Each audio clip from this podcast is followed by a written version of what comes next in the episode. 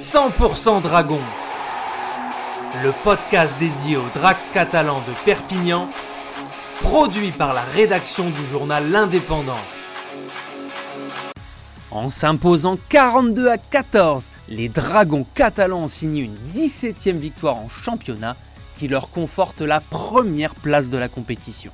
Taillés pour durer et écrire de nouvelles lignes à leur palmarès, les Dragons catalans ont enfin signé une victoire à Salford, au AG Bell Stadium, où ils n'avaient gagné qu'une seule fois en 9 visites. Le premier virage de ce sprint final lance la bagarre et les Dragons catalans ont décidé de prendre les commandes, évitant les bordures, quitte à jouer des coudes. Hier, face à des Diables Rouges vexés par leur défaite à Leyte, les Catalans privés de 9 joueurs ont physiquement pris le dessus avant de voir James Maloney et Josh Drinkwater dessiner les contours de cette 17e victoire de la saison.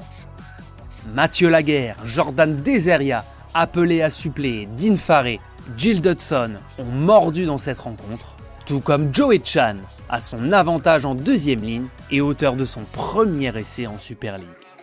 À la pause, le 22 à 6 reflétait déjà la domination que Julian Bousquet, Jordan Deseria et Mika Goodman avait imposé. Sérieux en défense, les Dragons ont surtout réussi à étouffer les offensives anglaises, là où ils avaient tendance à manquer de constance face aux petits. En seconde période, Salford a fait illusion en supériorité numérique, avant de voir les Dragons finir le travail pour mener 36 à 10 à 12 minutes de la fin. Sam Tompkins, Tom Davis et Fouadia, alimentés par le feu adverse, ont également apporté une pierre précieuse dans la construction de cette performance qui place plus que jamais les Dragons catalans sur la route des demi-finales à Perpignan. Face à Salford, les Dracs ont encore prouvé que leur jeune garde savait tenir le rang et maintenir le niveau général.